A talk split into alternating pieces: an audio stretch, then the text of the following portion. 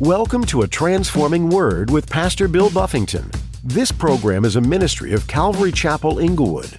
Today on A Transforming Word, Jesus knows everything. I do not. Jesus can do anything. I can't.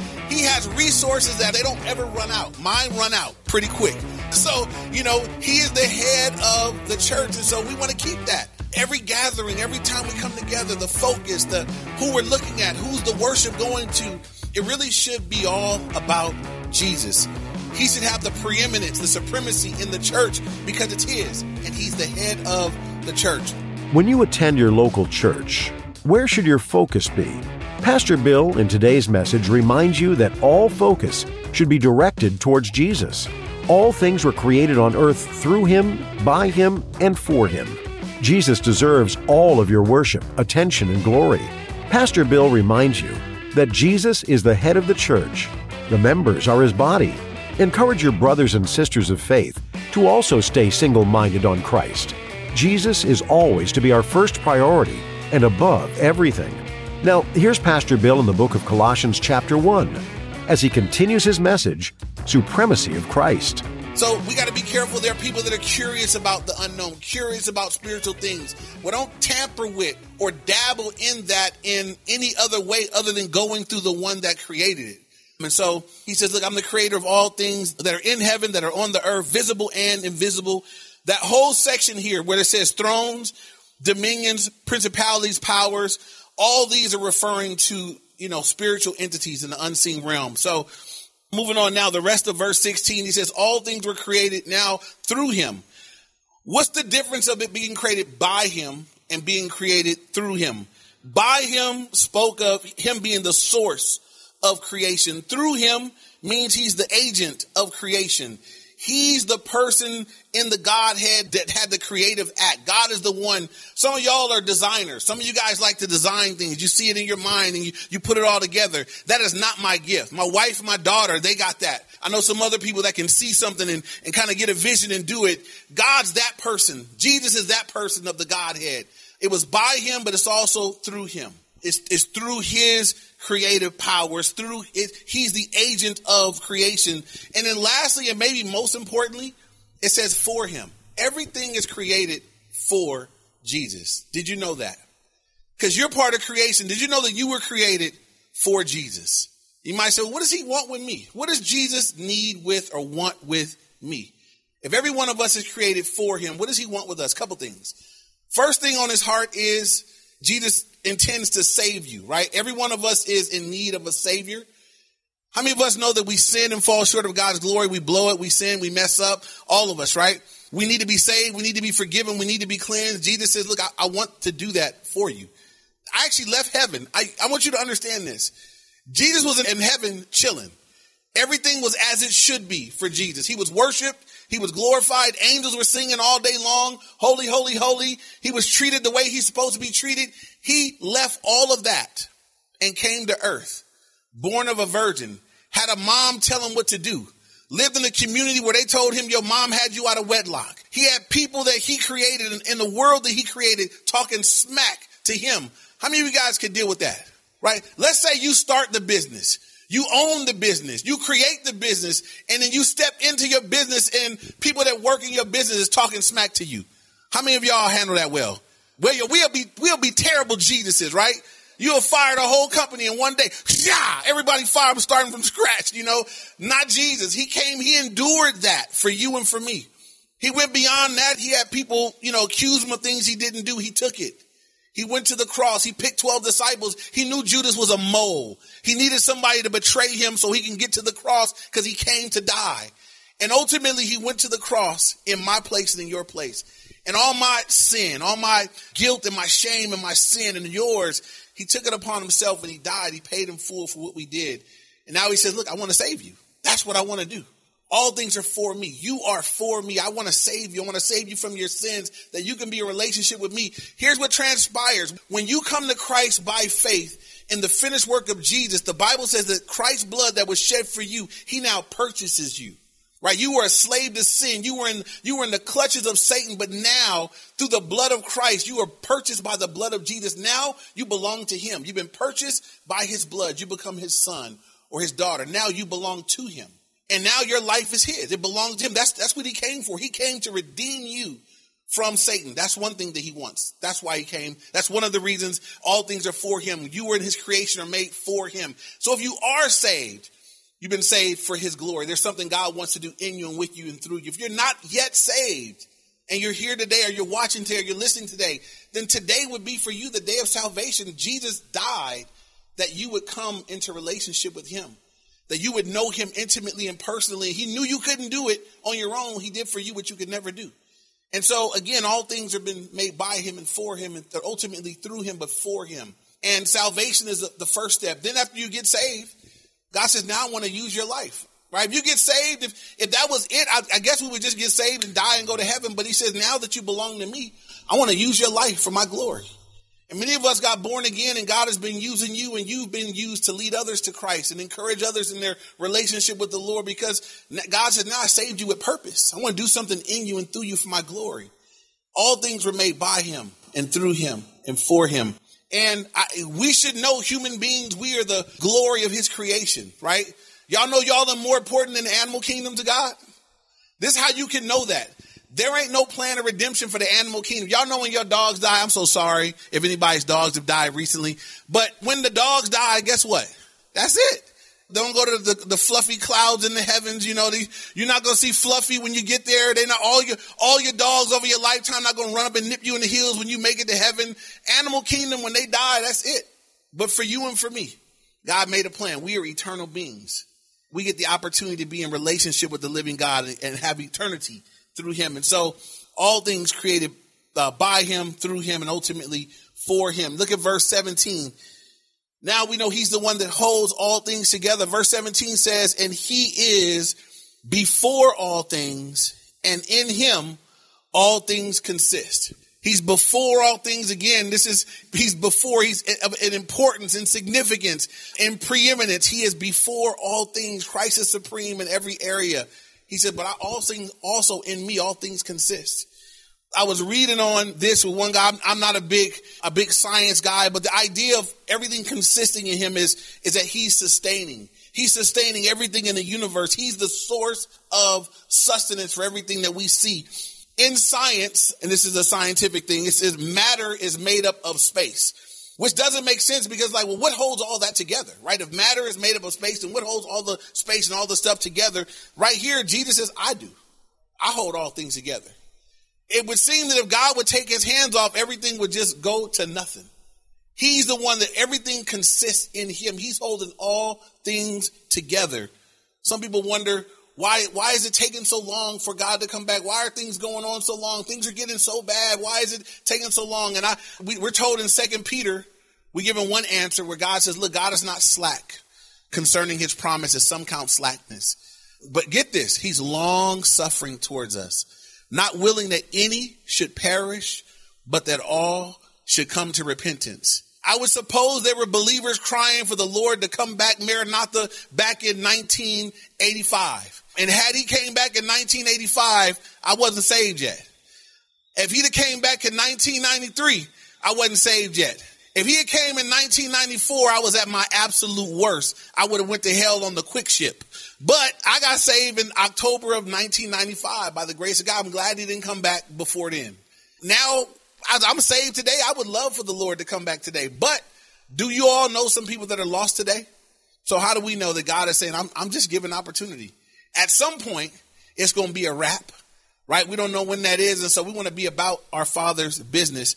But all things consist in Him. He's holding all things together. Look at verse 18 now. It says, and he is the head of the body, the church, who is the beginning, the firstborn from the dead, that in all things he may have the preeminence. And so here we're told that Christ is the head of the body the church. The church is, you know, pictured in a few different ways in scripture. One of the more common ways is the church is looked at as the body of Christ. in Corinthians, Paul talked about how the body, you know, you had all the different parts of the body and you got a mouthpiece and feet and hands and, and everything else. Every part, everybody in the body of Christ, you're a part and your part is important. Everybody can't be an ear. Everybody can't be a mouth. Everybody can't be a foot, but we all play some part in his body. In other places, the, the church is represented as a bride. But here, Paul says, look, Christ is the head of the body, the church. We're reminded today in this text that Jesus is the head of the church. The church is his entity. He is the head of this thing. Most everything God created, there was leadership established for what he created. Anybody here that's in a marriage? Christ established leadership for the family structure. Who's the head of the household? One, I'm gonna say that one more time. This is a quiz. Who is the head of every Christian household? Oh, oh one, okay, one more again. One more again. Who who is the head of every Christian household? All right, I heard the right and the wrong. So Christ is the head of the husband. Then the husband is the head of the wife, and the husband and wife are over the what? The little babies, right? So that's Christ's proper order. So it's not you. We can't start with the man. It's the man is under leadership too. The man has to be under who? That puts Christ as the head of the Christian home if we do it right. That's what it should look like. So when you come to the church, who's the head of the church? Right. I'm not the head of the church. I just got a job here, right? I'm the, I preach here, but I'm not the head of this thing. I'm not the boss of this. I'm not running this. I, this he is in charge of this. We got to go ask him before we make decisions about what we're going to do. It is him that we worship and revere when we come together. I am like everybody else in the body here. I have a part to play. Some of us serve in one way, some serve in another. Some are running the sound and, and technical stuff. Some are leading in worship. Some are protecting and guarding. Some are cleaning and setting up and tearing down. Some are speaking and sharing. We're all just part of the body, but the head of this thing is Jesus. And every church needs to remember that. Jesus Christ is the head of the church. There's no man is fit or equipped to be the head of the church. I don't have enough to be the head of his church. I can't be to anybody what Jesus can be. Jesus is available 24 7. I am not.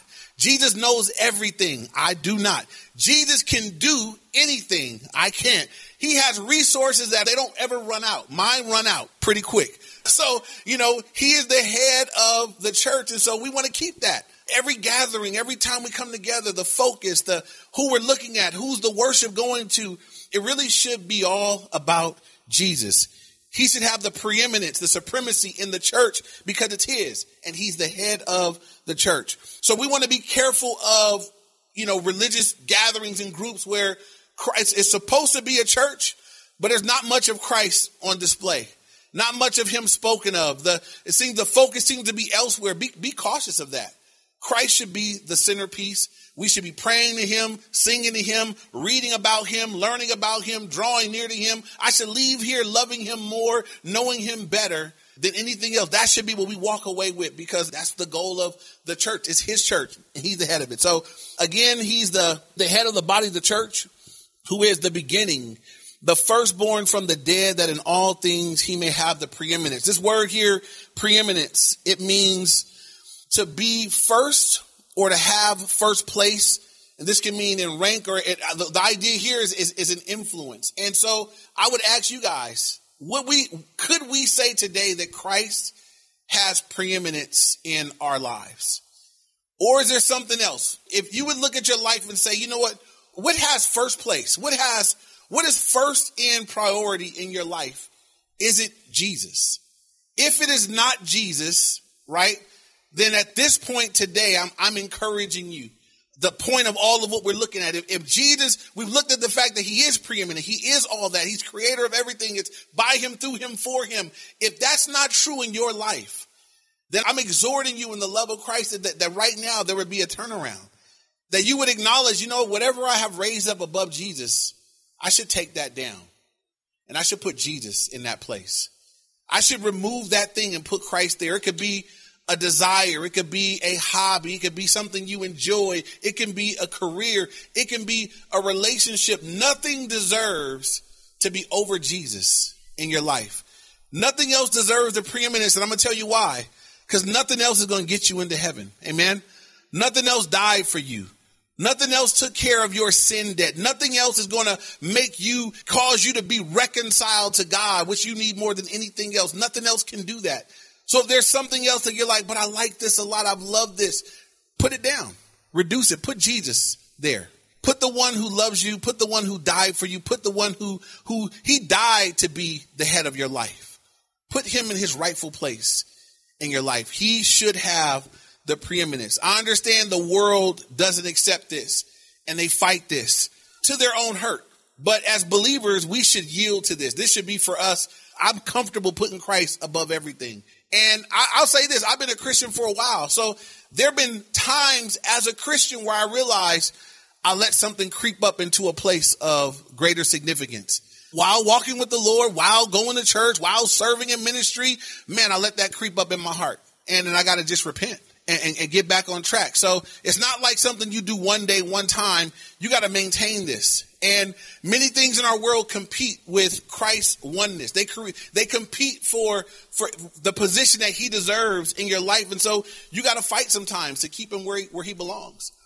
Any relationship that you have, you got to fight to keep things in their rightful place. Right? I'm married. I got a rule. A rule in my life is that my wife will never have to compete for the number one spot that, as far as human beings are concerned, right? I believe that in a marriage, your wife or your husband, if you're married, that's your number one human relationship.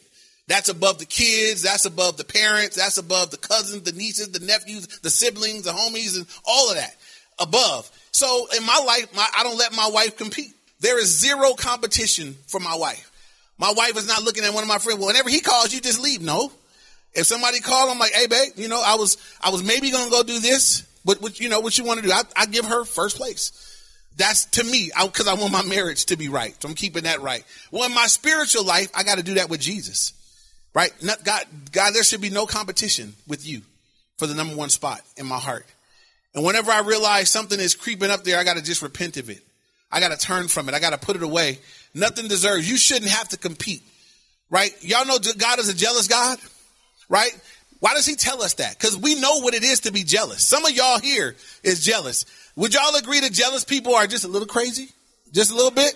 Just a little bit. Just, and what they might do with a jealous person, if you make the wrong kind of person jealous, right? There, there might be some jail time and some bloodshed, right? Jealousy is a bad thing. God says, Hey, I want you to understand this. Cause sometimes God relates to us in terms that we can understand. He says, look, hey, I'm a jealous God. Y'all have been made in my image, so y'all know what jealousy is. I am a jealous God. So when I see you, my people, worshiping something that's not me, God's like, I don't like that. And all you got to do is go back and study your Old Testament, and you can see that there are times when God's people turn from Him to worship other gods, and God was like, you know what, I've had about enough today. Open up the ground, right? I've had about enough today. I mean, He would just, when He had enough, He had enough, and there would be difficult times coming for those that were doing so. So we should just keep him in the number one spot, not because he's going to open up the ground and eat you up, but because he loves you and he died for you. And hopefully we want him as much as he desires the relationship with us. And so moving on now, look at verse 19. It says, for it pleased the father that in him all the fullness should dwell. Here it just lets us know it pleased the Father. That word dwell means that the idea of permanent, that all the fullness of God dwells in Christ and is permanent. It's not like he became this. He didn't develop this over time. He was always God and has always dwelt with him. It says it pleased the Father that in him, in Jesus, all the fullness should dwell. So for those that would try to diminish Jesus to a lesser form of God, we just got told right here, all the fullness dwells in him. So he's not partially God. He's all the way God. Amen. And that's why these verses are here, just so, so we have these things very clearly. Last verse, look at verse 20. It says, and by him to reconcile all things to himself. By him, rather things on earth or things in heaven, having made peace through the blood of his cross. Here it says that again, it's going to be by him, by Jesus, that God reconciles all things to himself. This was the this was the whole plan of everything. Why did God send his son? Why did all these things happen? God was on a mission to see reconciliation between people that have been broken in their relationship with God. And so God said it's going to be by him, by Jesus, and he's going to reconcile all things to himself. rather things on earth, things in heaven, having made peace through the blood of his cross. Interesting is you usually hear about the blood of Jesus, and usually hear about the cross, but here we got the blood of his cross. This is where God fixed everything at the cross. This is why the cross is important to believers and to Christians because everything was fixed. Everything that was broken was made right at the cross. We sinned, but they were paid in full on the cross. We were separated from God, but we we're reconciled through his blood on the cross. We were enemies with God, but we were made friends and children through the cross. Everything that was broken gets fixed at the cross. I love to tell people what the Bible says about us before we get saved so we can appreciate what salvation brings about. The Bible says before you got saved in Isaiah 59 verses 1 and 2 that you were separated from God. Says God's hand is not short that it cannot save, nor is its ear heavy that it cannot hear, but your sins have separated between you and your God. Sin brought separation between you and God. We're told in Romans 6:23 that we had a spiritual death sentence, for the wages of sin is death. There was a spiritual death sentence upon the life of the believer. But that second part of that verse says, But the gift of God is eternal life through Jesus Christ our Lord. We're told that we had in Ephesians 2 that we were spiritually dead, right? We were the living dead, literally, in our relationship with God. We were alive, but we were spiritually dead. We were dead. It says, Him, those who He made alive. We were dead in trespasses and sins, but God made us alive. We were spiritually dead, but God now makes us spiritually alive all these things radically change when we put our faith in Jesus. The spiritually dead are now spiritually alive. Those that were separated are now reconciled. Those that were enemies are now friends. Those that were blind are now able to see. Those that were Satan's children now become God's children. All these things transpire at the cross. So as we wrap this up today, it, it is my exhortation two things. Either we're believers and these truths about Jesus encourage our hearts, and I hope they stir us up to share Jesus with other people. That our love for Jesus, it should just overflow from us, that we should be just so grateful that we got this great situation with God that we, I got to share this with everybody that I know. Everybody that'll listen to me, everybody that'll hear me share it, I want to tell it to them. And so for those that are here, you're saved, you know you're saved. You know you have a relationship with the Lord. Fight the fight to keep Jesus supreme in your life. Don't let anything battle for the number one spot that Jesus only deserves. And make sure that this is the overflow of your heart. We're living in critical days, you guys. We're living in weird times. We're living with all kind of contention going on all around. Everybody arguing and debating this, that, and the fifth and the third, and politics and racial tensions and blah, blah, blah. Jesus. I'm t- what is the answer to every problem in the world right now? Jesus. You need to believe that and preach that, right? I don't believe we're going to vote out the problem. Jesus is the answer.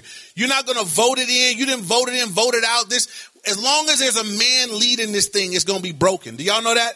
It don't matter what group he's with, what team he's for. It's always going to be that we will not have righteous government until Jesus Christ rules and reigns. So we pray for the people that are in charge. And as believers, we preach Jesus to the broken and fallen world. There's racial tension and division. People are dying in this week. What's the answer to that? Jesus. Some of them criminals need Jesus. Some of them police officers need Jesus. So I can't join a team saying I'm pro this, I'm for them and against them. As a believer, I'm for everybody coming to who?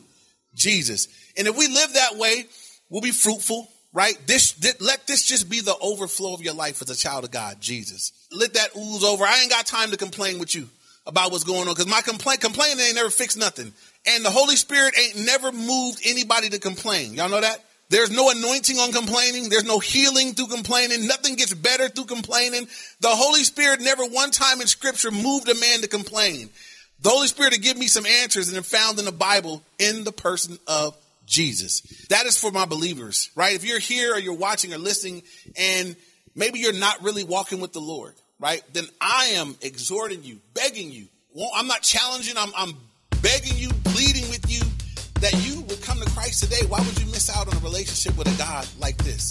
That He loves you, He's ready to forgive you, receive you as His own, even now.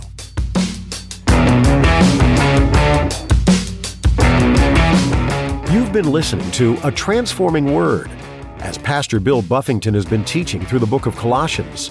This book is a letter penned by the Apostle Paul we find him sitting in a Roman prison where he just received news that the church in Colossae was being infiltrated with false teaching that went against the very nature of Jesus. How dangerous would it be to start believing that Jesus wasn't who he said he was and is? This was why Paul confronted this issue and reminded the Colossian church that God's sufficient for all we need. When we think we can't go on, He gives us endurance. When you feel like you've messed up one too many times, He takes it away by His blood. When you're in doubt, He gives you peace. If you've ever felt these ways before, there's hope in Jesus, friends. And the more you dive into His Word, you'll find this to be true. In fact, if you visit our website, calvaryinglewood.org, we have a daily Bible reading plan just for you. Again, that's calvaryinglewood.org. If you've got any questions or simply need someone to talk to, we're waiting. Just call 310 245 4811. Our prayer is that as you walk through life, you have a deep personal relationship with Jesus. So commit this number to your memory 310 245 4811. This program is a ministry of Calvary Chapel Inglewood out of Inglewood, California. Thank you for spending time with us today. This has been a transforming word.